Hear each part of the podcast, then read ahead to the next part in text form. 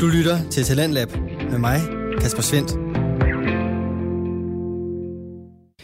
Velkommen til et øh, program her på Radio 4, som dykker ind i det danske podcast Vækslag. Det er der, hvor vi finder nye talenter inden for lyd, og øh, de deler altså nye stemmer, fortællinger og holdninger med dig, så du kan blive klogere på, hvad dine medmennesker har lyst til at dele.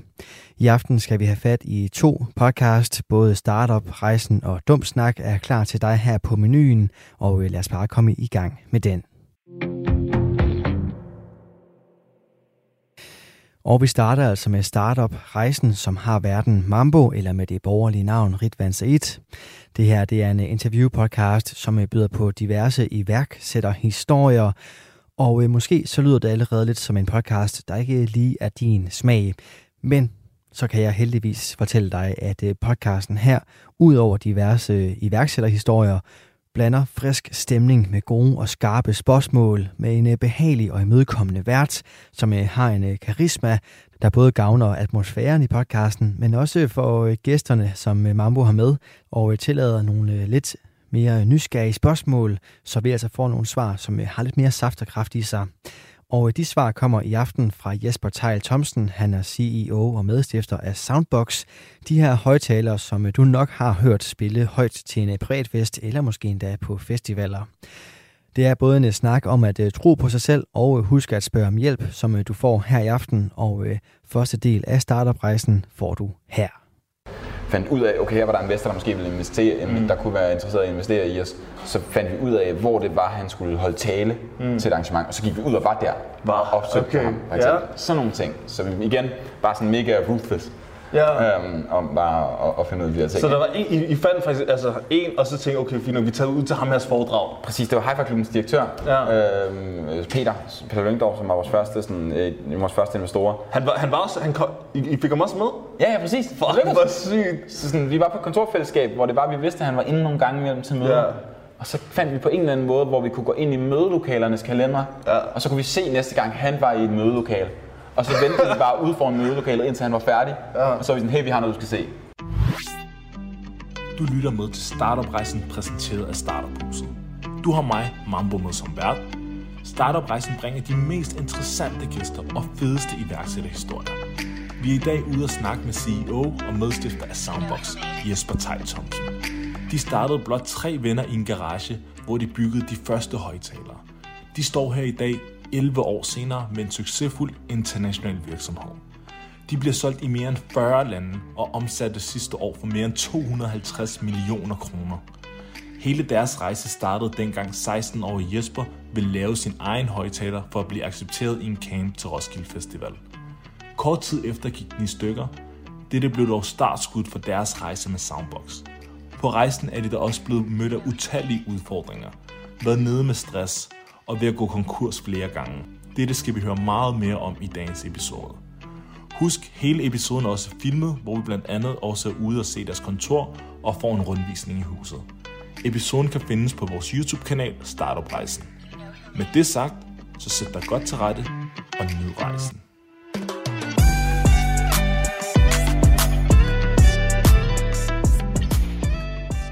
Velkommen tilbage til Startup-rejsen. Vi er tilbage med en ny episode. Vi står i dag foran Soundbox, hvor vi skal snakke med en af medstifterne, Jesper Tejl Thomsen. De omsatte sidste år for mere end 250 millioner. De bliver solgt i mere end 40 lande. Soundbox, de er over det hele. Alle fester, musikfestivaler, privatfester. I finder dem over det hele. Så vi skal ind og høre, hvordan øh, de er blevet til, og hvordan deres rejse har været. Så følg med.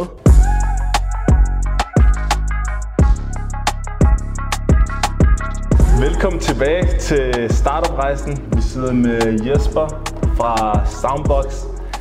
Kæmpe, kæmpe iværksætter. Vi sætter stor pris på, at uh, du sætter tid af til tak, os. jeg må være med. Um, som sagt, vi nævnte nogle tal lige før. De har omsat sidste år for mere end 250 millioner. De har blevet fortalt, de har kontor både her i Danmark, USA ja, og, i Kina. og Kina. Og Soundboxen, de er over det hele til alle dine fester. I har set dem over det hele. Så tak fordi du ville være her i dag. Tak fordi jeg måtte være med. Så, Fornøjelse. hvordan går det? Jamen, det går sgu godt.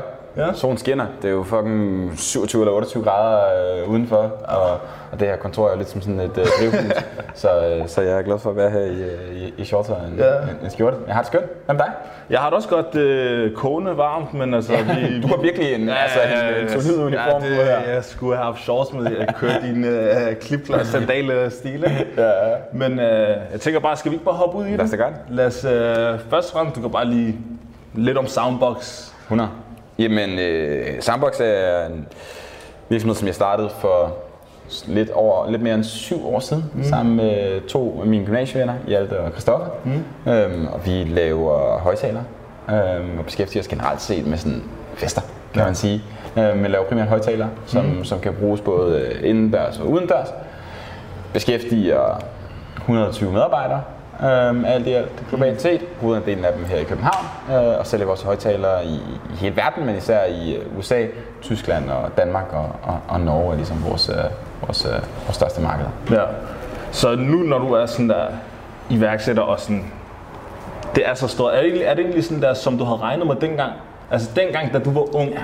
og du sådan der, tænkte, okay, jeg, skal, jeg vil gerne være iværksætter, jeg skal lave den her kæmpe globale virksomhed og sådan noget. Er, er det som du havde regnet ud med? Eller hvad? Overhovedet ikke. Nej. Overhovedet ikke. Overhovedet ikke. Fordi jeg tror, at sådan, da jeg startede med at være iværksætter, sådan, hvorfor ville jeg gerne være iværksætter? Jeg tror, jeg havde den idé om, at, at jamen, øh, så kan jeg blive min egen chef. Ja. Og så tænkte jeg, så kan jeg selv planlægge min tid, ja. og men, der er mega meget frihed og sådan nogle ting. Ja. Og, det har bare vist sig, det er overhovedet ikke tilfældet. Helt omvendt. altså, det er totalt omvendt. I stedet for ligesom bare at have én chef, så har jeg 120 chefer, har jeg lyst til at sige, ja. i form af, af, af sådan 120 og, og kunderne også. Og ja, og kunderne og investorer og bestyrelser og sådan nogle ting. Så, så reelt set, så tror jeg, der er langt mindre frihed, end, mm. end, end der på mange måder er i, i, i, andre, i andre jobs, så at mm. sige. Ikke? Um, så på den måde er det helt anderledes. Ja. Det er mega fantastisk, mm. fordi der er også mange andre ting, som jeg slet ikke havde, havde regnet med, at man ville få ud af det. Så som hvad? Det menneskelige, tror jeg. Ja. Sådan, jeg tror ikke, jeg havde overvejet, sådan, hvor meget værdi der er i det at kunne skabe sin egen arbejdsplads, mm. og sådan lidt at, at, at være med til at bygge den kultur, man gerne selv vil arbejde i, mm. og derved de folk, som man også gerne vil arbejde med. Ja. Og jeg tror, sådan, det det, jeg har lært hen ad vejen, er, hvor meget det betyder, mm. og hvor meget det i sidste ende er, er det afgørende, og det ikke så meget handler om, om, om tallene på, på omsætningen nødvendigvis, men det handler om de folk, som, som du møder ind på kontoret med hver dag. Mm. Har du altid vil være iværksætter? Nej, det tror jeg ikke. Altså sådan, jeg tror egentlig, sådan, hvis du havde spurgt mig for sådan noget, lad os sige, 10-12 år siden ja. eller sådan noget, så, så altså, du ved, på et tidspunkt ville jeg gerne være dykker, på et tidspunkt ville jeg gerne være læge, altså på et tidspunkt ville jeg gerne, altså du ved, arbejde med investeringer på en eller anden måde, men så tror jeg sådan, så havde, fik jeg et valgfag i gymnasiet, der hed Innovation, mm. som handlede meget om iværksætteri. Hvor gik du hen på gymnasiet? Virum Gymnasiet. Virum Gymnasiet. Øhm, og vi fik lov til at starte en fiktiv virksomhed. Mm. Så vi så bare gjort til en rigtig virksomhed. Ja, ja. øhm, Nå, det var Soundbox? Nej, det var det faktisk ikke. Det var oh, okay. en, en, anden virksomhed, som jeg havde inden, ja. sammen med Hjalte, øh, ja. som også var med til at starte Soundbox, og så Hans, mm. som man kunne der også er med i, i, har været med i Soundbox siden øh, dag, dag to. Ja. Øhm, vi lavede det helt omvendte okay. af Soundbox. Soundbox laver vi et fysisk produkt til unge ja. mennesker. Her lavede vi software til gamle mennesker. Ja. Så jeg har undervist sindssygt mange øh, ældre mennesker i, hvordan de skulle bruge en computer. Hvorfor valgte du innovation dengang? Og det tror jeg, det var den der drøm om at blive sin egen chef. Ja, okay. Jeg tror, så det, det, det, er der, den stille rulle begyndte 100. sådan der start? 100. Ja. Altså sådan, det tror vi ikke, det var. Og så helt sikkert også lidt sådan en, måske en lidt sådan uh, naiv tro på sig selv, og man, mm. man gerne vil prøve, prøve mm. sig lidt af og, og bygge et eller andet. Ja. Um, så det tror jeg bare, jeg tænkte var, var fedt. Men hvordan, hvordan så I går fra ældrepleje ja. til Soundbox. Hvor, hvordan, øh, hvor kommer den fra? Jamen, jeg tror, det er sådan lidt, altså, selvom midlet er helt forskelligt, så er målet lidt det samme, og mm. det var faktisk at bringe folk sammen. Fordi med, med hele det her ældrehus, som det hed, så var, ville vi gerne hjælpe de ældre med at bruge internettet til at finde lokale fællesskaber hvor de kunne blive mindre ah, ensomme. Okay. Ja. Så det var sådan lidt den samme, du ved. Og Soundbox handler også meget om fællesskab og fester, det, at musikken kan nedbryde nogle grænser, mm. og vi er sammen på en anden måde, mm. øhm, når det er, at vi har, har musikken med os. Og, men hvordan det lige gik fra det ene til det andet, mm. det tror jeg egentlig var sådan, ældrehuset kom meget ud fra, at vi kiggede på, okay, hvad synes vi, der var måske var sådan... Vi, kiggede, vi så, at de ældre havde behov for at komme på internettet, vi så, at der var mange ensomme ældre, vi tænkte, okay, vi måske kan kombinere de to ting. Ja. Øh, og Soundbox kom fra en sådan interesse af, at jeg har bygget højtaler, siden jeg var 16. Du har bygget højtaler siden ja. var 16? Ja. Hvordan, hvordan kommer man til at begynde at bygge højtaler? Jamen, øh, da jeg var 16 år skulle til at gå ud af 9. klasse, skulle jeg på ja. Roskilde Festival første gang. Og, og, 16 og 9. klasse? Ja. Nå, ja, ja, ja. Øhm, ja og, og fandt hurtigt ud af, hvis man skulle have den bedste camp, de bedste fester mm. og den slags ting, så uh, skulle man have den bedste højtaler. Så jeg tænkte, at det skulle jeg lære mig selv at bygge. Men hvorfor, altså er alle ting, er det så det du tænker, hvordan, altså normalt så tænker man, okay, jeg går ud og køber en. Men du tænkte, jeg bygger min egen simpelthen. Præcis, for der var jo ikke nogen højtaler, der kunne bruges til Roskilde Festival. Ja. Du kunne seriøst ikke købe noget dengang, der var ordentligt, fordi den skulle jo spille mega højt, den skulle ja. have lang batterilevetid, og den skulle være holdbar. Ja. Og det fandtes ikke rigtigt dengang, ja. som noget man kunne købe. Så derfor måtte man bygge det selv. Og... Okay, lad mig lige, at er der nogle ting, du har bygget før det i mindre forstand, eller et eller andet siden? Altså? Nej, altså jeg tror, det der er vigtigt at sige, det er, at folk tænker, at det at bygge en højtaler er mega svært. Det er det ikke. Det er det ikke? Nej, det er Men jeg tænker, jeg vil aldrig personligt bare tænke, okay, jeg bygger min egen højtaler. det vil være det sidste, jeg tænker. Så er det, okay, så, så er det bare det, så har jeg ikke nogen højtaler. Ja, ja. jeg tænker, Jamen, jeg tror sådan, jeg tænkte sådan, at vi skal have de gode fester, og så ja. var jeg også sådan, du ved, jeg var, der var en Roskilde Camp, jeg gerne ville være med i. Mm. Og jeg var, lidt, jeg var lidt i tvivl om, om de ville sige ja, hvis jeg spurgte, om jeg måtte ja. være med i deres camp. Men jeg var 100% sikker på, hvis jeg sagde, hey man, jeg bygger en højtaler, ja. så var jeg 100% sikker på, at de ville sige ja. Så det var også lidt sådan en, en trojansk hest, for at ligesom ja. være sikker på, at de ville sige ja til, at jeg måtte være med i, i deres camp. Ja. Så det var også lidt en, øh, en lille ung, hvordan, hvordan lærer man det så? Man går på nettet. På nettet? Man googler, ja. hvordan laver jeg en højtaler til, til, til festival, og så finder man nogle guides online. Sjovt. Og så tager man ud til sin onkel, der er sneker, og, og får hjælp af ham til at skære træet, og så ja. fucker man det op syv gange, og så, så lykkedes det ikke særlig meget den 8. gang, men går en lille smule bedre. Mm. Var der nogle af gangene, hvor du tænkte, okay, fuck det her, jeg orker ikke, Altså det var jo meget sådan i 2011, ikke det første ja. år, så jeg spiller en højtaler mm. inden festivalen. Og jeg er sådan egentlig OK godt tilfreds, mm. jeg tror, den, synes, den spiller egentlig OK og sådan noget. Tager jeg med på festival, så går der cirka 20 minutter, ja. så er der en, der kommer til at spille en øl ned i den, ja. og den kortslutter og kommer aldrig rigtig tilbage til liv igen. Ja. Så det var sådan mit første oplevelse med den problematik, som Blev du accepteret i campen? Ja, det gør jeg. Okay, okay, okay. okay, okay. Altså, det, det, var, okay, så, du var kommet ind. Jeg opnået det mål, jeg gerne ville. Jeg var der. så længe du er kommet ind, så fuck det der højtaler. men, men, du ved, det var min første oplevelse med problematikken. Ja. Men, men som du kan høre, så var jeg ikke særlig god til at bygge højtaler dengang. Ja. Men de næste par år, som jeg gik igennem gymnasiet, så, øhm, så, så byggede jeg langt flere højtaler. Og jeg byggede nogle folk, mødte nogle folk, som var langt bedre end mig mm. til at bygge højtaler. Blandt andet Christoffer, som er, er den tredje gut over i Hjalte, som jeg har startet virksomheden med. Mm. Øhm, og, og med nogle andre gutter, som er også involveret i Sambak stadig den dag i dag. Anton Alfred og, så, og Mikkel. Og, og begyndte at bygge højtaler med dem. Men hvordan, altså, kom du så og sagde, jeg har den her idé, altså jeg vil gerne bygge det var... en højtaler? Ja, det var, nej, Eller, de, de, de, byggede jo selv højtaler til deres camps. Og så, ah, okay, så du mødte dem, fordi 100. de lavede Præcis. deres egne højtalere. Så Christoffer og jeg, vi gik på gymnasiet samtidig, og ja. han havde sin camp, hvor han byggede højtaler ja, til, og jeg havde min camp, hvor vi byggede højtaler til. Og så blev vores camp slået sammen, ja. og så begyndte vi at bygge højtaler sammen. Og så blev det ligesom sådan vores helt store hobby, som vi brugte alle Ja, fordi I synes, det var sjovt. Det var vildt sjovt. Ja, ja. Fucking grineren. Og vi holdt nogle sindssyge fester på Roskilde ja. Festival. Vi havde højtaler, der var sådan noget, altså 3 meter brede, 2 meter høje. Og, var de så store? Ja, kæmpe store dengang. Sådan så noget, de er små nu jo? Ja, præcis, de er små. Men dengang lavede vi camping trailer ja. til at transportere dem og sådan noget. Og, og så var, var der bare jer, der havde hele festen. Så var det bare fucking meget fest. Det var fucking sjovt. Og så, hvad, og så og så, hvad, hvad, hvad sker der så? Altså? Jamen, så sker der det i, i 2014, da vi skal til at gå ud af gymnasiet. Så ja. der er en af vores veninder, der, der kommer til Christoffer og jeg, og spørger, hey, kan I ikke bygge en højtaler til mig og, mm. mig og min camp? Og vi tænker klart, vi kunne da godt bruge lidt ekstra penge til at tage på Roskilde Festival, og til at sætte nogle flere festivaler, og have en god studentertid generelt. Mm. Vi tænker, hvis vi skal bygge en, kan vi også lige så godt bygge et par stykker. Ja. Så vi lægger en annonce op på Den Blå Avis, der siger, at vi kan bygge øh, til Roskilde Festival. De spiller utrolig højt, mm. de holder hele ugen, og hvis der sker noget, så skal I ringe til os, så kommer vi ja. og fikser Og vi tænkte, vi kunne sætte sådan noget to, måske tre, hvis vi var heldige. Ja. Hvor mange byggede I? Jamen, vi byggede fem. Ja, okay. men altså, fordi vi tænkte, men, vi tænkte, prøv, vi kommer ikke til at sælge fem, og vi byggede ja. dem på bestilling. Vi, vi tænkte bare sådan, okay, nu køber vi ind, så vi kan bygge fem, hvis det er.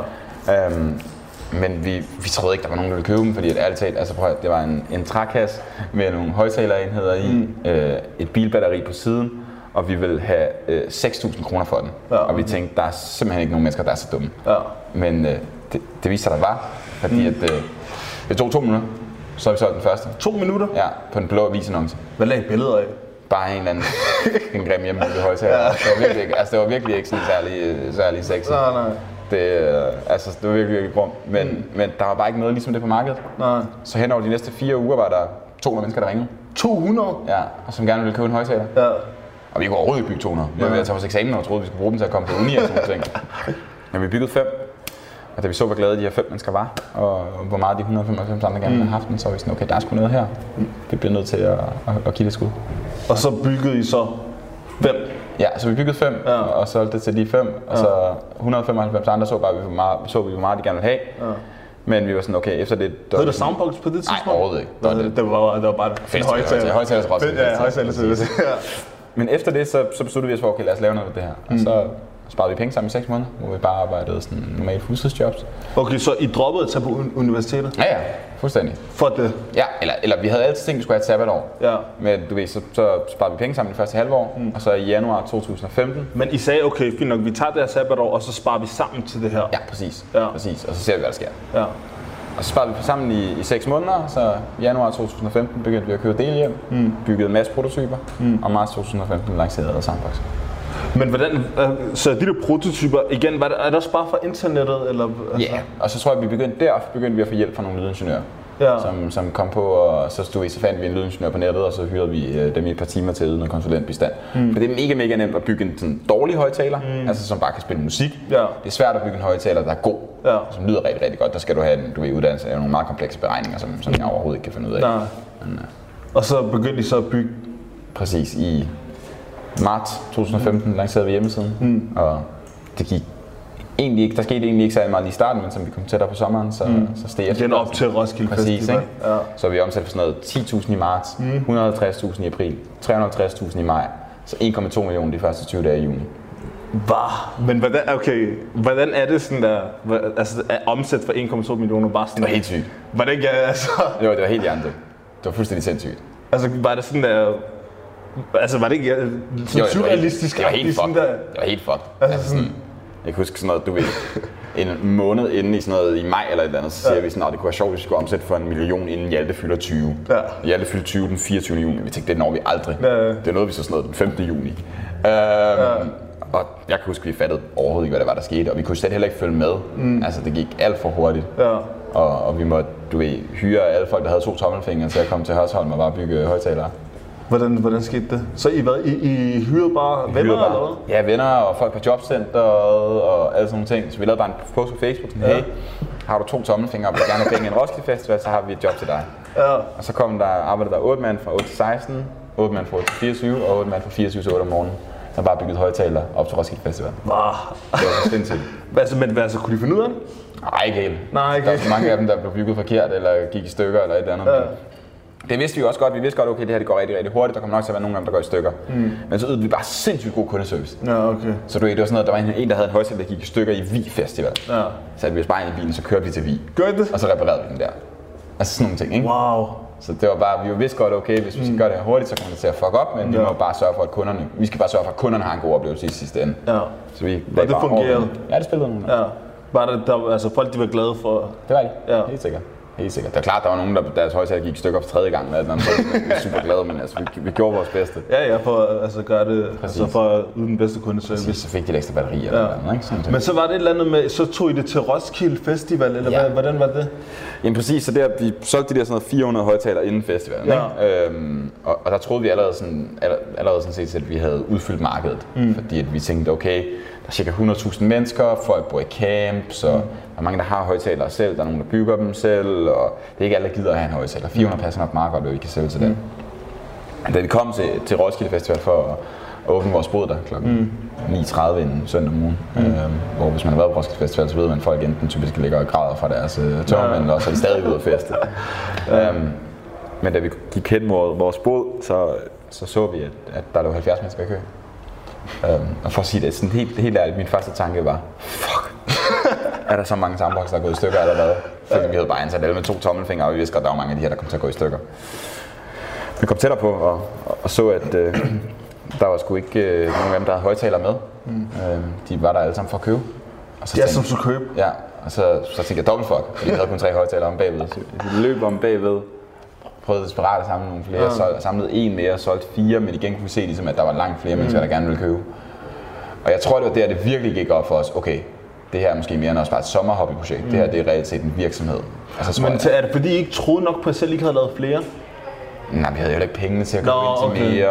Og, men jeg tror ikke, vi troede, vi kunne sælge flere. Nej. Altså, vi, originalt set skulle vi kun bygge 40. Mm. Men så var vi så heldige, at vi mødte en, en anden iværksætter, der hedder Kasper, Kasper Blond, ja. som sagde, at I kan sælge langt flere. Og skal jeg ikke låne jer nogle penge til, at I kan købe ind til nogle flere? Og så lånede han fandt I ham? Penge. Er det, var det en ven? Nej, overhovedet ikke, men vi skrev til ham på LinkedIn. Mm. Bare sådan helt uh, cold call. Vi havde ja. set et foredrag med ham, mig og Hjalte. og så, øh, så tror jeg, vi skrev til ham på LinkedIn. Og så, øh, så det var faktisk i sammen, sammenhæng med vores andet projekt, mm. Chili, eller undskyld, ældrehuset, fordi han havde noget omkring IT-sikkerhed, vi tænkte, vi kunne lave noget der. Mm. Og så mødtes vi med omkring det, og så sagde vi også, vi har sådan noget andet, vi skal vise dig. Mm. Og så viste vi ham Soundbox, og så var han helt op at køre. Ja. Så han sådan, gud, I kan fucking betale langt flere end før. Skal jeg ikke låne jer? Jeg tror, han låner sådan en kvart million. Eller en kvart million? Ja, ja. Um, okay, og så brugte vi det til at købe ind til at kunne bygge nogle flere. Men det lyder til, altså I bare blevet kastet ud i det sådan der. Altså sådan 100. at det lyder til, at det bare er gået 0 til, 0 til 100. Det gik totalt 0 til 100, og det gjorde det jo også kun fordi vi var virkelig, virkelig heldige at møde de rigtige folk på vores vej og fik sindssygt meget hjælp. Og Men nu siger du heldige. Altså er det noget sådan der, I opsøgte selv? Ja, altså jeg tror, du ved, jeg tror, vi var jo heldige på den måde, at vi, vi så det her behov, og så er nogle tilfældigheder, der hjælper os, og vi mødte nogle af de rigtige folk. Og der, mm. der, der, der synes jeg, at man er heldig, ikke? Altså mm. det er klart, man, man, man sætter sig selv lidt i en position, hvor man kan være heldig, så at sige. Mm.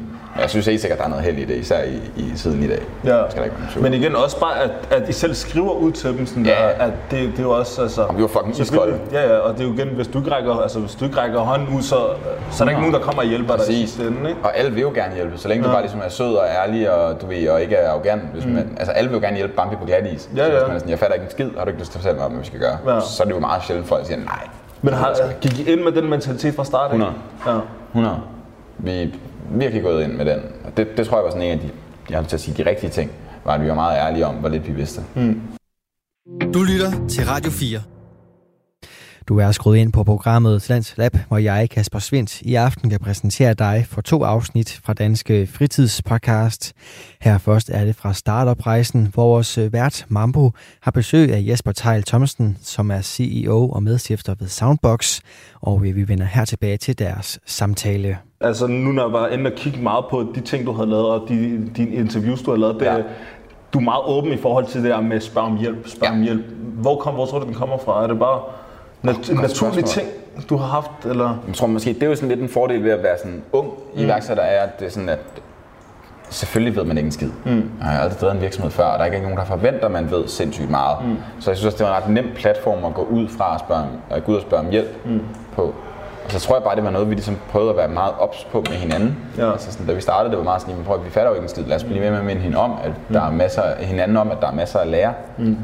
Um, det, det tror jeg virkelig, vi prøver på at holde fast i. Fordi ja, det, det, det fik mig meget til at tænke over sådan der, i, i forhold til mine egne projekter. Ja. Jeg har altid været meget sådan der selvstændig med de ting, jeg ja. har lavet, og jeg har altid tænkt, okay, jeg kender ikke nogen i mit eget netværk, jeg ved ikke, hvordan jeg skal komme videre, så skal, må jeg bare selv finde ud af det. Ikke? Ja. Men så den der, den anden vej rundt og tænke, okay, så prøv bare Skriv bare til alle. Læg dig fladt ned og sige, jeg, jeg ved det ikke. Sådan der, ikke? Og det er alligevel en kæmpe ting, sådan der, altså, at, som vil kunne hjælpe en meget videre, i stedet for bare at tænke, okay, fint nok, jeg finder selv ud af det, hvor du, tænker, hvor du burde tænke på, okay, der er nogen, der ved mere end mig, og som har måske har gået ruten for mig, så lad mig række ud Præcis. og spørge om hjælp. Ikke? Og man kan bare komme meget hurtigere, man kan lære med at begå nogle af de der fejl, som alle har begået, for der er, mm. nogen, der, der er nogen, der har begået dem for en. Ja. Så at sige, hvis det er, man spørger om hjælp. Ja. Og det, det er virkelig sjældent, at man oplever nogen, som, som jeg synes siger nej til hjælp, så længe man ligesom bare sådan, Men når I så har søgt hjælp, har det været i jeres eget netværk, eller har det været set mega blandet. Ja. Altså sådan, du ved, i starten var det virkelig bare sådan, okay, har vi nogle, har, har vi bare nogle af vores forældres venner, eller vores venners forældre, der driver noget, der minder omkring fra. Ja. Godt mand, lad os, høre, lad os mødes med dem og sige, hey, ja. det der business, det ved vi ikke skid om. ja. Kan du fortælle os noget om det? Ja. Øhm, så det var meget det i starten. Og så ja. senere blev det også meget sådan, okay, her er der nogen, der har lavet en fed virksomhed, vi gerne vil lave. Så skrev vi bare til dem, hey, mm. øh, vi synes, det er for fedt, det har lavet. Mm. Øhm, vi laver det her, øh, og ser mega meget op til jer. Mm. Har I ikke lyst til at drikke en kop kaffe? Eller en øl? Og så siger folk sgu typisk ja. Mm. Og så det er en kæmpe ting, det der. Altså sådan, det er undervurderet, det der. Helt vildt. Ja. Det hjælp er mega undervurderet. Ja. Råd til, til folk derude, fordi det er sådan en ting, jeg har slet ikke tænkt over det på den måde. Og så, altså det, det, er, det er helt sikkert noget, man bliver nødt til, fordi igen, man løfter bedre i flok, ikke? Og jo, ja, jo mere man kan sådan der støtte sig op af andre, som præcis. også har gjort det før, ikke? Det er jo ikke, fordi jeg eller vi er nogle wonder childs på nogen måde. Mm. Vi har jo bare været heldige, og så har vi brugt mega meget hjælp og forsøgt at lære så meget, vi overhovedet kunne. Ja. Så. Men, men så, okay, så efter så tænker du, okay, fint nok, det her, det, eller I tænker, I tænker, okay, det, det, det er en rigtig business, ja. det her, ikke?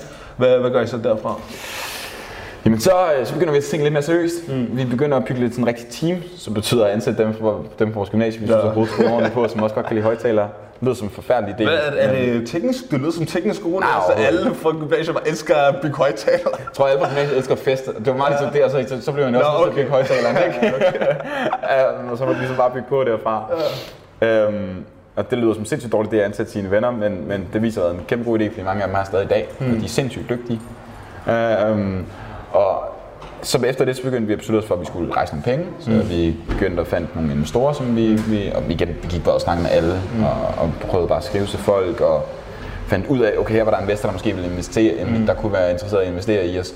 Så fandt vi ud af, hvor det var, han skulle holde tale mm. til et arrangement, og så gik vi ud og var der.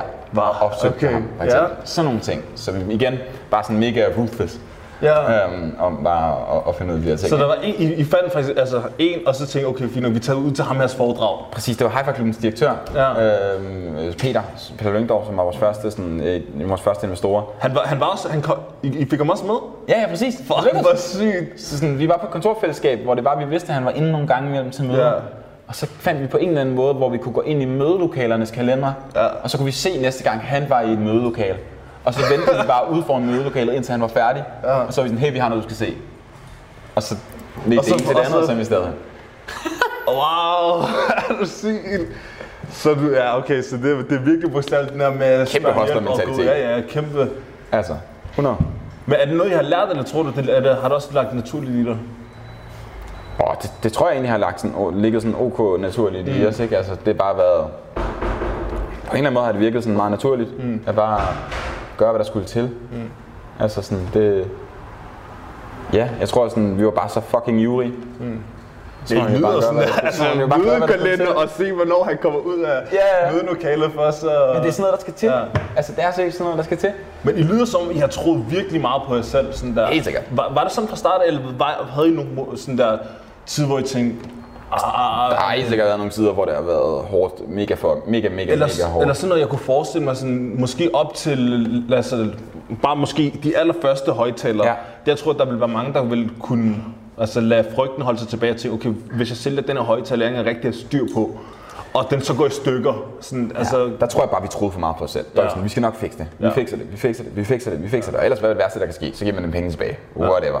Jeg tænker, tror jeg ligesom bare var sådan, os bare komme ud over stepperne. ja. Øhm, altså sådan, der er også en saying, der er sådan launch crap but launch. Mm. Fordi du skal bare ud, du skal have fat i kunderne, du skal høre deres feedback, du skal snakke med dem, ikke? og du ved ikke, om de rigtig kan lide det, indtil de prøver, du ser, om de vil købe det. Mm. Hvad sagde du? Launch? Launch crap, but Ja, launch. but Og så launch. kan du altid gøre det godt bagefter. Ikke? Ja. Det er bedre at lancere noget, der er dårligt, og så er det sådan, du ved, få kundernes feedback løbende og gøre det bedre. Fordi sådan her, du ved jo ikke rigtig, hvad kunderne vil have, det ved kunderne kun selv. Ja, ja. Du har en eller anden forestilling i hovedet, hvad Præcis, det men er. er den sand eller ej, ikke? Ja. Altså sådan, øhm, du har ligesom brug for at finde ud af, hvad det er for et problem, de i virkeligheden har, og så, mm. så kan du finde hvordan du løser, ikke? Øhm, så jeg tror virkelig, at vi, vi var bare sådan, vi skal nok løse det. Mm. Vi, øh, Men jeg tror, det er meget den iværksættermentalitet. Okay, uanset hvad der kommer på vejen, vi, vi, skal vi nok løse det. vi løser det. Vi Præcis. skal nok finde en vej udenom. Præcis. Ikke? Hvis det ikke er den her vej, så er det, så er det nok en anden vej. Ikke? præcis. Men så, okay, så I for, hvad, hvad, hvad, hvad, gjorde det egentlig for jer at få en investor indover? Og jamen, det er klart, det Det giver er nogle som at have sådan, ligesom en, en eller anden, du skal til på rektors kontor. Er det ikke så lidt det der, at... Det tror jeg, det kan være for nogen. Ja. Men, men jeg, tror, jeg synes også, at vi har været sindssygt heldige med de investorer, vi har fået med. Så det har aldrig føltes, som om man skulle på rektors kontor. Nej. Det har altid været mere været nogen, der ligesom var der for at hjælpe en. Ikke? Mm. Jeg er med en støttepædagog. Ja. øhm, øhm, og, og, og, det har været så klart, man får nogle penge, så man kan gøre nogle, kan skrive på nogle måder, men jeg tror også, der var to ting, der var rigtig godt for os. Det ene var jo, vi, vi var nogle unge gutter, mm. og vi fatter jo ikke særlig meget. Altså sådan, hver dag, når jeg går på arbejde, så er det den største virksomhed, jeg nogensinde har ledet. Ja. Og det vil jo bare sige, at det er sindssygt vigtigt at, have nogen, der ligesom kan give dig den guidance og den erfaring. Ikke? Mm. Og så tror jeg også, at det på en eller anden måde, selvom jeg tror, sådan, jeg tror at iværksætter sådan, mentaliteten er sådan en kombi af at være at tro sindssygt meget på sig selv, mm. og også være sindssygt selvkritisk. Mm. Altså sådan, det er mega mange spørgsmålstegn med sig selv, og man er god nok, og hele tiden ikke synes, man er god nok. Og jeg tror, at det at få en, en, en sådan en investor med er noget, der kan give sådan, det gav os i hvert fald, mig sådan en lille smule validering af, okay, den er måske god nok. Mm. Eller sådan, det, er- det er ikke bare noget, vi forestiller os selv, det her. Ja. Der er nogle andre nu, som er kloge mennesker, der har tjent rigtig mange penge, som tror på os også. Så kan vi måske også... Ja, det giver en tryghed, at tro de har lagt sine penge hos jer. Præcis, ikke? Ja. Så skulle vi også fucking vise, at vi nok skulle være ansvaret voksen ja. med deres penge og gøre dem til flere penge, ikke? Så jeg tror også, det er sådan, mm.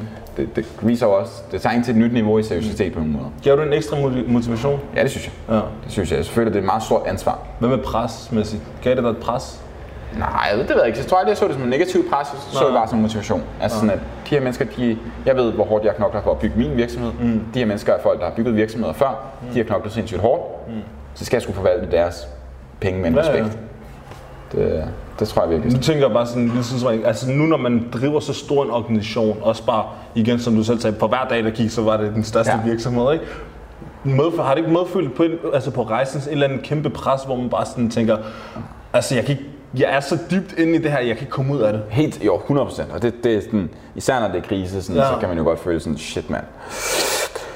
Men jeg tror, altså, og det, er- det har vi helt sikkert strugglet mega meget med, der har været perioder, hvor vi har haft øh, stress, mm. øh, altså angstfulde tanker og virkelig været nede i nogle, nogle dybe huller. Mm. Men jeg tror sådan, A, vi har jo prøvet at være der for hinanden, og så har vi også haft en sådan ledelsescoach på, der har hjulpet os med sådan nogle ting siden 2016, som virkelig, altså, du ved, som jeg har ringet til sådan noget den 23. Mm. december kl. 22.30 om aftenen, fordi jeg var sådan, havde angst, ikke? Altså sådan, og så har han været der og snakket med mig. Mm. Altså, Angst for hvad? jamen sådan, jeg kan ikke huske, hvad fanden det var, men for at der skulle gå noget galt. Altså sådan, jeg kan ikke huske, hvad det var præcis, sådan et eller andet mega irrationelt. Mm. Men du ved, det sker bare nogle gange, hvis der er der er for meget pres, ikke, så popper det hele op i hovedet på en, og man kan lige pludselig ikke se skoven for bare træer. Mm. Um, og det, det, det, det, har været det mega meget. Så det er klart, det har været mega hårdt. Mm. Men det har også været mega lærerigt mm. og, og mega spændende, og jeg er sindssygt taknemmelig for, at, at jeg tror, man, man lærer sig selv virkelig godt at kende, når det er, man skal være leder, og når det er, man skal vokse i en organisation. Fordi i mange tilfælde, så tror jeg også, det handler om at blive enig med sig selv. Om hvad det er, man synes er vigtigt, og så ligesom lede ud fra det, hvis det giver mening. Ja, Altså sådan, hvad er det virkelig ens værdier er? ja lige præcis. Og det tror jeg er vigtigt at kende. Men det er også det der med iværksætteri, det er jo ligesom et, bare, når, når du bare har et normalt, normalt siger ikke, men altså når Nej, du har jeg et forstår. 9-5 job, så er det jo bare, okay, så er du fri der. Ja, men, i hvert fald for nogen. Ja, ja, Ja, for præcis. nogen i hvert fald, men iværksætteri, det er jo, det er jo 24-7, Ja, altså ja. du kan ligge og, ligge og sove, og så få et opkald, og så er der Ja, ja. et eller andet, og det, det skal du bare tage dig af, fordi altså, Præcis. det, igen, det, alt presset er jo på jeres skuldre, ikke? fordi det er ligesom jer, der der er motoren og drivkraften. Ikke? Selvfølgelig sammen med alle andre, Ja, ja, ja, den, det, den falder The tilbage. buck stops here, ikke? Altså, det, det, det er der, det ender, ikke? Og Ja. det, det, det er klart. Men der synes jeg igen, så længe man ligesom føler, at man har nogle fantastiske folk omkring sig, mm. så det ikke bliver ens eget problem, men sådan en fælles udfordring, Ja. så synes jeg sgu, det er fedt. Og der synes jeg sgu, det de folk, jeg arbejder med, både dem, som har været startet med, og også dem, som, som har kommet med på rejsen sidenhen, er fandme nogen, øh, jeg vil gå igennem ild og vand for, og som jeg ved vil gøre det samme for mig. Mm. Altså, ja. Man bliver virkelig testet på sådan en Helt der... helt vildt. Altså, Men så okay, så I, I får ham her investoren ind, hvad, hvad, så, hvad, hvad sker der så derfra? Så bliver vi faktisk optaget i sådan et acceleratorprogram i USA, som investerer i, sådan, i early, virk, early stage virksomheder og startups. Og Er så, det, er det ham, der introducerer jer til det? nej, det er det ikke. Det finder vi selv på nettet og, og ansøger. Hvad? hvordan, altså, okay, så hvad? Hvordan finder man den, en accelerator i USA? Jamen, de er meget sådan kendte, så ligesom når det er, man beskæftiger sig ligesom i startup-miljøet og bare prøver at læse meget om de internationale, så, du ved, de store virksomheder, Airbnb, Dropbox, mm.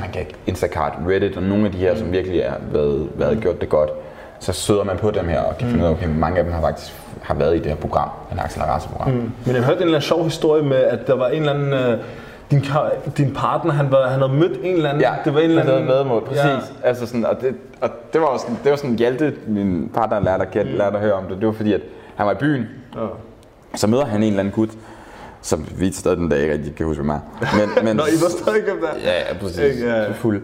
Um, men som siger et eller andet med sådan, åh, ja, han skal lære bare softwarevirksomhed, jeg ansøger til Y Combinator, skal nok komme ind, I har bare en eller anden øh, træls hardware virksomhed, bygger højtaler, I vil aldrig kunne komme ind. Ja. Så laver jeg lidt vedmål med ham.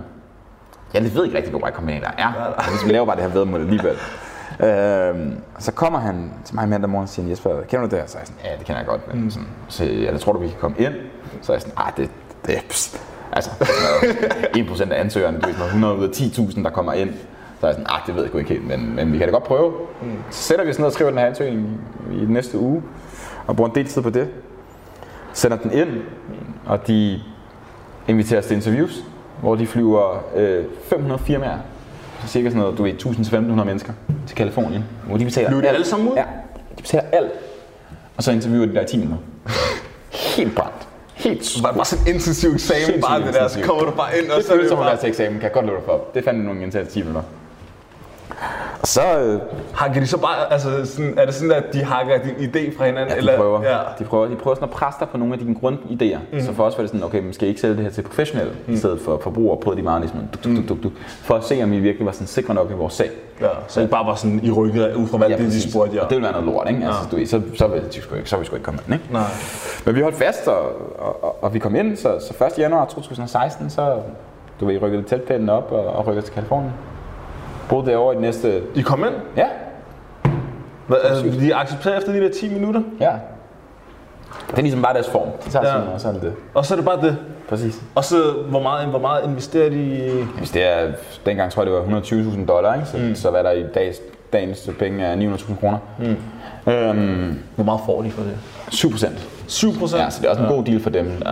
Rigtig god deal for dem. Ja. Men, men du ved, det der er, det er, at når det er, at de ligesom investerer i en, så er det sådan et stamp of approval for andre investorer. Man får ligesom adgang til nogle flere investorer, og ens Ah, værdi så ser de, okay, de her, hvis de er kommet ind her, er så- ind her, så er de gode. Ja. Agtigt, ikke? Så på den måde, så går de i sidste ende op, så at sige, for, for virksomheden. Men I skulle flytte derover så? Ja. Den skal være sådan et program, så du går ikke, du går ikke i skole. Du går i skole sådan noget, en, et par timer om ugen. Mm. Men ellers så ligesom bare i det der program og få adgang til dem som mentor. Og det Ja. så være i tre, uge, tre måneder. Det gjorde vi så, og det kunne minde ligesom en lancering af vores Kickstarter.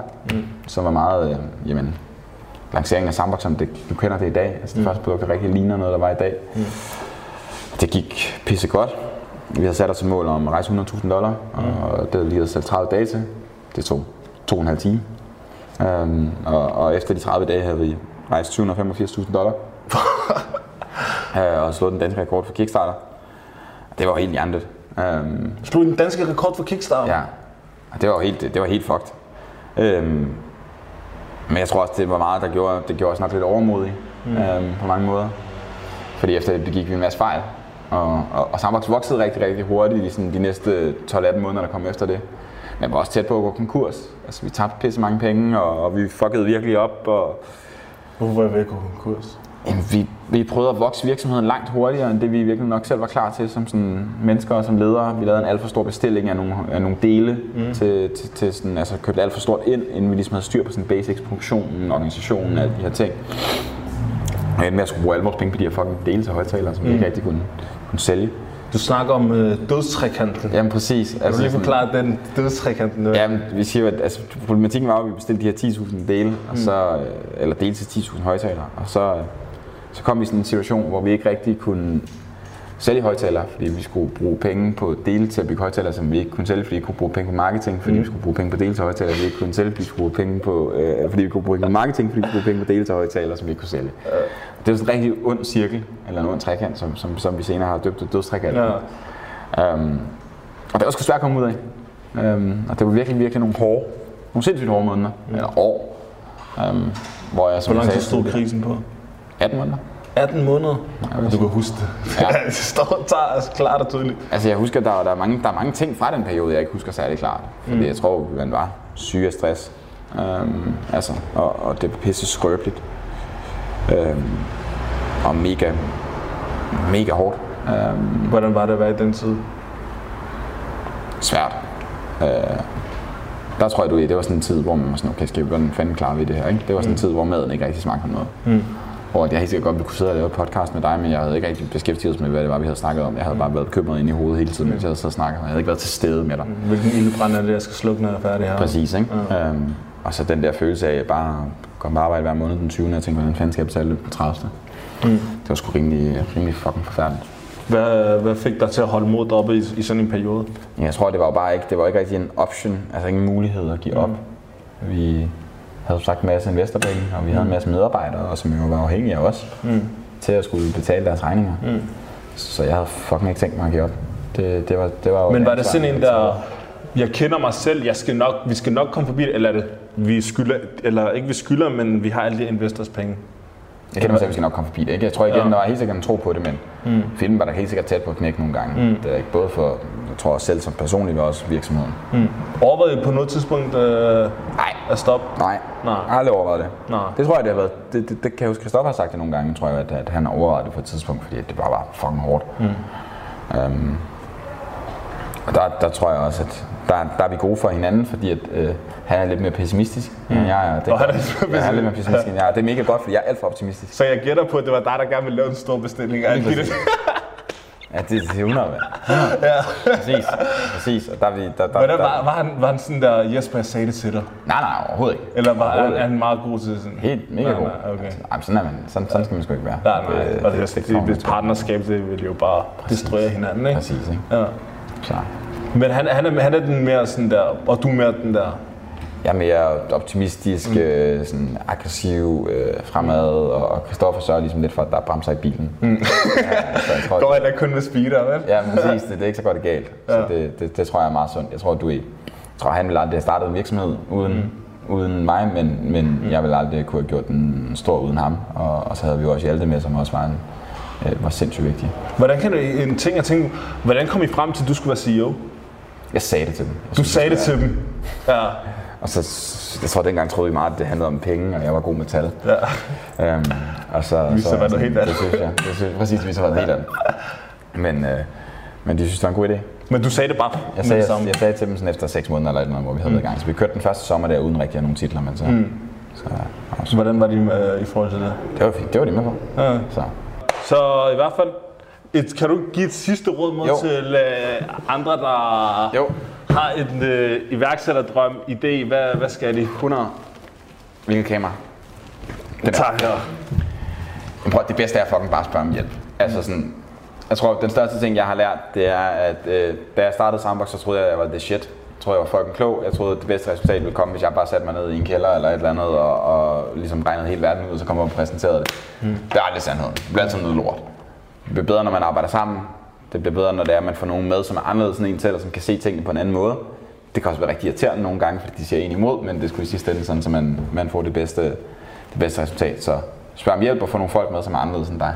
Og så havde der, var der et virkelig godt råd. Launch, hvad var det, du sagde? Launch crap, but launch. Bare kom. Launch Crab og launch. 100%. Kom i gang. Det var alt for Soundbox Jesper. Tak for det hele. Fornøjelse. Vi ses til en anden episode. Vi ses. Tak for at lytte med til dagens episode med Jesper Tejl Thomsen og Soundbox. Som I kan høre, har de været på noget af en vild iværksætterrejse. Vi håber, at dagens episode har været med til at give dig troen på, at du kan lykkes med din egen virksomhed. Eller blot inspiration til, at man kan skabe det, man sætter sig for. I kan finde meget mere inde på vores Instagram og andre sociale medier ved at søge på Startup-rejsen. Her poster vi en masse iværksætterråd, behind the scenes og meget mere content. I mellemtiden kan I høre vores forrige episode med OS frisørartikler, hvis I ikke allerede har fået gjort det endnu. Det er også en kæmpe anbefaling. Her hører vi, hvordan to venner går fra en 15 kvadratmeters butik til at være en af de førende frisørforhandlere i Danmark. Med det sagt, så tak for denne gang, og vi ses til næste vilde iværksætterhistorie. Du lytter til Talentlab med mig, Kasper Svendt. Det var aftenens episode fra podcasten Startup Rejsen, som øh, har verden Mambo med det borgerlige navn Ritvan Said. Han havde her besøg af Jesper Tejl Thomsen, CEO og medstifter af Soundbox, og øh, jeg håber ligesom med Mambo, at du kunne bruge afsnittet her til noget. Det vil jeg nok mene, du kan. Og som vores vært her fik sagt, så kan du altså finde Startup-rejsen inde på din foretrukne podcast-tjeneste, og der kan du sjovt nok også finde aftenens næste fritidspodcast. Den består af Magnus Bressi og Bjarke Hansen, og den hedder Dum Snak, men øh, den øh, byder altså på alt andet end øh, det. For det her, det er en øh, samtale-podcast med to unge mænd, som øh, har nogle meninger, og øh, de blander både alvor og sjov, når de i aften snakker om øh, sabbatåret, de skal til at møde de gymnasieminder, som øh, de tænker tilbage på, og så tager vi også et øh, kig på, hvad der sker på skærmen. Det kan du alt sammen blive meget klogere på lige her. Du nogensinde kæft? Jeg øh, prøver at lade være. Ja. Prøv at snakke så meget som muligt. Ja. Hader stillhed. Skal jeg ikke bede om. Nej. Også pisse akavet. Pisse irriterende, ikke også? Specielt mellem os. Ja. Det går slet ikke. Nej, jeg synes ofte, der er stillhed, og jeg synes ofte, det er akavet. Ofte. Ja. Hvorfor siger du aldrig noget? Nej. Ja. Det godt være, vi skulle øve os på at snakke noget mere. Mm. Og så bare... Eller bare lade være. Ja. Hvad vil vi egentlig få ud af hinandens samtaler? Mm. Tænker jeg lidt, ikke? Mm. Tror du, man godt, tror du godt, man kunne optage dem? De samtaler, vi har, Mm. det ville sgu da være noget værre lort. Mm. Altså, vi snakker jo ikke om noget vigtigt. Nå, det ville i hvert fald ikke være værd at lægge det ud nogen steder. I hvert fald ikke. Jeg tror ikke, der er nogen, der vil høre det. Det tror jeg fandme heller ikke. Ej, det ville sgu være noget lort. Det skulle være med. Ja, lad os lade være. Og øh, i den sammenhæng, så vil jeg gerne sige hej og hjertelig velkommen til Dum Snak. Mit navn er Magnus Bressi, jeg sidder overfor. Bjarke Hansen. I dag er det den 9. august, det betyder, at det er en tirsdag, og øh, hverdagen er så småt ved at komme tilbage. Ja. Det er her, hvor at, øh, man henholdsvis bliver nødt til at finde sig et lille arbejde, hvis man altså holder et sabbatår, som Bjalle og jeg gør. Ellers så er man jo en af dem der øh, førstegærfrøerne, der skal øh, tilbage i skole. Skud til førstegærerne på KG-frøerne. Øh, savner den tid. De, de er ude på åsen i dag. Fuldstændig. Øhm, ja, lidt speciel tid. Hverdagen begynder lidt at komme tilbage. Man kan ikke gå i seng klokken 4 hver dag længere. Oh, fuck. Øh, og det er også lidt mærkeligt, fordi der er ikke sådan der, den her dag starter du i skole. Nej. Det er bare sådan der, nå okay, øh, okay, min planer for i morgen er at fikse min cykel. Ja. I går, jeg vidste ikke, hvad jeg skulle lave i dag. Og så var jeg sådan der, nå okay, damn, når jeg skal bruge min cykel på onsdag. Så må jeg, så må jeg gøre det i morgen. Så må det være min plan for hele dagen. Øhm, så det er virkelig de små ting. Og det er fandme også svært at stå op, når man ikke har rigtig noget. ja. Men jeg synes også, det er virkelig, virkelig rart. Virkelig Det rart. er rart at vide, øh, og sådan, om jeg har dit og datten, jeg skal, men gør det bare i morgen. Det tror jeg faktisk, jeg glemmer at øh, nyde. Ja. Ja, det har du ret i, fordi der er virkelig mange ting. Der er jo ikke nogen lektier. Jeg tror bare, jeg godt vil vende op og ned på min døgnrytme, og derfor sådan der bruger alarm og sådan noget, også sådan, så der kommer lidt rytme i det. Men Du vil gerne lave op og ned på din døgnrytme. nej, altså vende den tilbage igen. Ja, for jeg har virkelig også svært ved lige at komme tilbage i en normal døgnrytme. Det er det, og så sådan lige få lidt system i min hverdag, eller bare sådan dagene generelt, så det ikke bare alt sammen bliver spis morgenmad klokken 4 og, mm. og sådan nogle ting, ikke? Mm. Øhm, men det er sgu også svært, når der, altså, der er ikke rigtig noget, der holder fast i dig. Men ja, arbejde, det, øh, det skal man gøre. Mm. Hvordan, øh, hvordan står det til? Jamen, øh, jeg var jo i torsdags, var jeg ude øh, både på min folkeskole og øh, i min børnehave. Og folkeskolen siger det, hey, og kan huske mig, og bla bla. I børnehaven, der møder jeg så nogen, jeg ikke selv kan genkende. Øhm, og de kan heller ikke genkende mig, Og fordi... fair nok. Ja, ja. Det er længe de, siden. Øh, de er lidt for unge til det. Øh, får så afleveret en ansøgning alligevel, øh, og får så misser så et opkald mm. dagen efter, Lort. øh, men får at vide, hey, kan du ikke komme på mandag til en samtale? Det kan jeg da. Og jo da. Mm. Så hele weekenden, så er jeg sådan lidt nøjere over, at jeg skal til samtale, og sådan ikke rigtig været til samtale før, eller noget. Selvfølgelig. Øhm, kommer der ind, og du ved, op, op til, så har jeg været sådan, fuck, og hvad, hvad hvis de spørger om ditten og datten, mm. og bla bla. Kommer ind, hvad så, vil du have en rundtur? Ja, okay, Ja, okay, super. Der er lige de her, altså sådan formaliteter, jeg skal lige læse det her kontrakt fis højt for dig. Mm. Altså, du, altså, du kan bare skrive under, så, så, så ses vi på mandag, rigtigt. Øhm, Starter du på mandag? nej, nej, altså, jeg er jo startet, Ja. øh, men det er jo, jeg er jo så tilkalde vikar. Nå, Så det er okay. den der, det er den Nå, der hvor den de måde. ringer til mig og vækker mig om morgenen. Ja.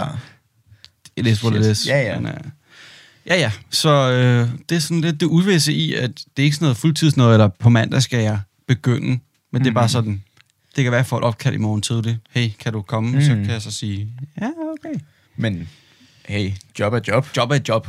Men det er også derfor, det er meget underligt. Jeg havde det sygt underligt med at gå i seng i går, for jeg var sådan, altså skal jeg Ja. nu have en døgnrytme, Ja. der hedder halv, halv syv, syv, skal jeg Nå, op- du skal vel vågne der?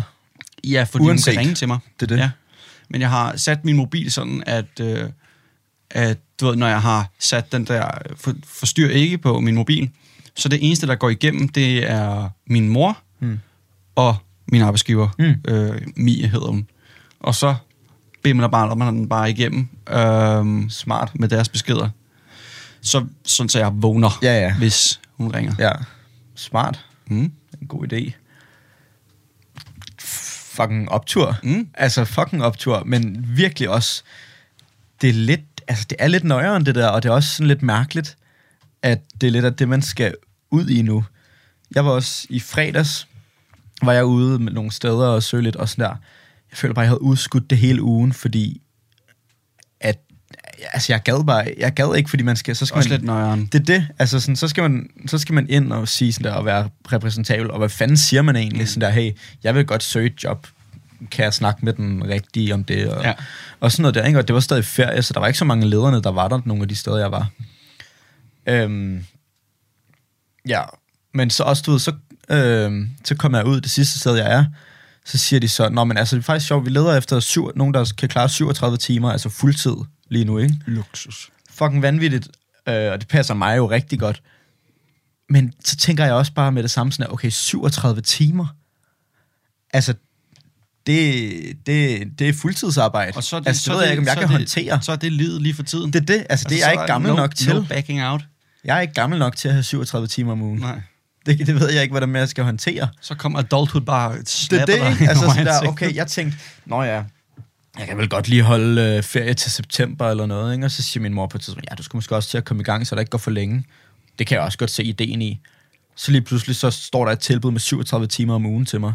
Altså, det, det var jeg slet ikke klar på. Det var virkelig smack in the Fik de face. svaret på den med den der ansøgning, du smed? Øh, ja, ja, nej, men øh, så, så øh, jeg skulle lave sådan en ansøgning over Jobnet eller whatever. Øh, det var der så ikke, så ringede jeg bare ind, og så sagde de, om vi er stadig... Øh, vi synes stadig, at øh, det er en ting, vi ringer tilbage om en uge eller noget. Okay, fedt nok. Så, Men du skal også lige smide, at din bror har været der og sådan noget, ikke? jo jo. Jo jo, Den Nå, er men, øh, man skal altid bare smøre lidt på det. Fuld. Er det ikke, er det ikke lidt Jo, jo, energi? jo. Så bare det her smil, det, som er det største, igen, lydmedie. Så det kan man ikke bare sige. Kan I, men- kan I høre det her smil? Ja. Det er det, man skal lave. Det er det, man skal lave. Nå ja, men når, øh, jeg skulle til at sætte mig ned derhen Ja. i børnehaven og tænker, mm, samtale. ja. Og så sådan, vi går sgu lige en tur, du. Nå, nå, ja, ja, okay. Og øh, jeg har jo gået der selv, så bevares, jeg ved jo, hvor Mm, tingene er henne. selvfølgelig. Øhm, frem og tilbage, og jeg var der jo i, øh, jeg var der jo i 9. som øh, i, øh, hvad hedder det? Praktik. Ja, Øhm, jeg var jo på stuen Himmelblå, selvfølgelig. så der det. Vigtigt. Og blip blap, og kan huske, hvor det der puderum var, hvor jeg fik fucking tæsk af en, der hed Magnus, kan jeg. Selvfølgelig. Dum fucking Magnus. Øhm, det hedder du også. også, ja, ja, der var tre. Der Mm. var tre der. Og øh, puderum varmt. Det var så blevet til en anden stue, og, sådan, og hun snakker virkelig højt, eller hurtigt. øh, ikke højt. Hun snakker hurtigt, og øh, så indser jeg sådan, imens hun er i gang med at snakke til mig på den her rundtur, at jeg har glemt at spænde mit bælte. Så på et tidspunkt, så står jeg bare og piller mig i skridtet i sådan 20 sekunder, fordi jeg har ikke lyst til at kigge ned på mit bælte og få det til at fungere. Men jeg vil heller ikke rende rundt og tabe mine bukser. Så jeg står bare foran hende, og sådan prøver at fise rundt med min bælte. Og det, jeg har aldrig nogensinde haft så svært ved at fikse et bælte. og, så sådan, og jeg skulle også høre, hvad hun sagde jo. Så det her, vi står og har morgenmad. Mm, mm. Det er bare det der skide lortebælte. Nå, det var... Nå, anyway. Og så kommer vi videre, og dit den datten, og siger hej til nogle af de andre pædagoger, og hver gang der kommer... Hver gang, vi- hver gang vi møder et lille barn, siger de, Ja, hvem er det? ja. Og hende Mi, hun siger bare, det er Magnus, han er lige rundt for at kigge. Og, øh, og jeg siger bare hej og smiler. Øh, og så går vi ned på vuggestuen, og møder så en, der kan huske, at jeg er gået der. Mm. Så hun siger, øh, Mi siger, hej, det er, det er Magnus. Og så siger, jeg tror hun hedder Dorte. Og hun siger, nå, hej Magnus. Og laver den der, hvor man kigger to gange. Ja, ja. Hun så sådan, Ja. nå, Magnus, du er da gået her. Og det, hun havde Okay, nok øh, shit. du ved, givet mig hånden, eller hvor det var. Hun var lige i gang med at skifte en blæ. Ja, så Så den skulle du ikke nå jo, noget af. det er jo den anden side af, af de der virkelig u- lorteblæen. ulækre Men jeg børn kan forstå, jeg kan forstå, at øhm, man, man, får lige, man får lige lidt tid. Jeg tror, de er lidt søde ved en derude med de lorteblæer. At Ja. du får lige lidt sådan der, okay, nu har du været her et par uger, så er det tid til at skifte lorteblæ. Men det er en challenge, altså, det sgu noget, man må komme Hun over. sagde jo også til mig, det, øh, og når man er tilkaldt vikar, så er det både i vuggestuen og i Ja. børnehaven. Og det eneste, jeg kan tænke på i vuggestuen, det er bare, Lort. du får lort på trøjen, og så kaster de op på dig bagefter. det har jeg faktisk ikke tænkt over. Men øh, ja, det er sgu nok rigtigt nok. Jockey, jockey. uh, anyway, Nå, og så, du ved, så møder man jo de der vuggestuebørn, som sådan, du ved, det, man er der, hvor man er ved at udvikle et eller andet form for sprog. Og Ja. så er der så en lille, en lille tøs, en lille pige, ja. uh, Batter. Batter. der er nogle konnotationer til det der ting. uh, nå, og den lille pige, rød hår, øh, rødt hår, siger så, kigger op, siger, goddag, god, goddag, ikke? Og det der, når man lige har nær, lært et nyt ord, så er det bare, så Ja. giver man den fuld Ja. smæk. Goddag, og jeg siger hej. Goddag, så bliver hun ved, og så tænker jeg, så bliver hun nok ved, indtil jeg selv siger, så siger jeg, goddag, og så går hun videre. Hun skulle lige have goddag. Åh, vigtigt. Ja. Øhm, ja, jeg indser jo, hvor mange navne jeg skal til at huske. Ja, ja. Fy for helvede. Altså, det er bare efterskole om igen. Dig og navn. Hvordan har. I ikke så gode venner af? Altså min far, han kan jo ikke, altså sådan, kan ikke huske Theas navn nogle gange. Altså, sådan noget. Det er fuldstændig hegnet. Øhm. Ja. Eller så begynder han sådan at, skrive, at beskrive dem. Sådan her, ham der boede ude i Ølse Magle, øh, han øh, havde nogle dumme forældre, eller du ved, et eller andet sådan der. Øh, nej, det er Ja. Bjarke. Ja, ja, whatever. Fuck dig. Øh, Men du gør det lidt, du kan lidt bedre, ikke? Radio 4 taler med Danmark. Og det var den øh, første del af aftenens episode fra Dum Snak, en øh, samtale-podcast med Magnus Bressi og Bjarke Hansen. Det er den, vi vender tilbage til i næste time, men øh, først så skal vi altså lige have en nyhedspause her på Radio 4. Og det er fra en, som jeg aldrig glemmer navnet på, for jeg kalder dem bare alle sammen verdens bedste nyhedsoplæser. Og øh, det kan du høre, hvorfor lige her.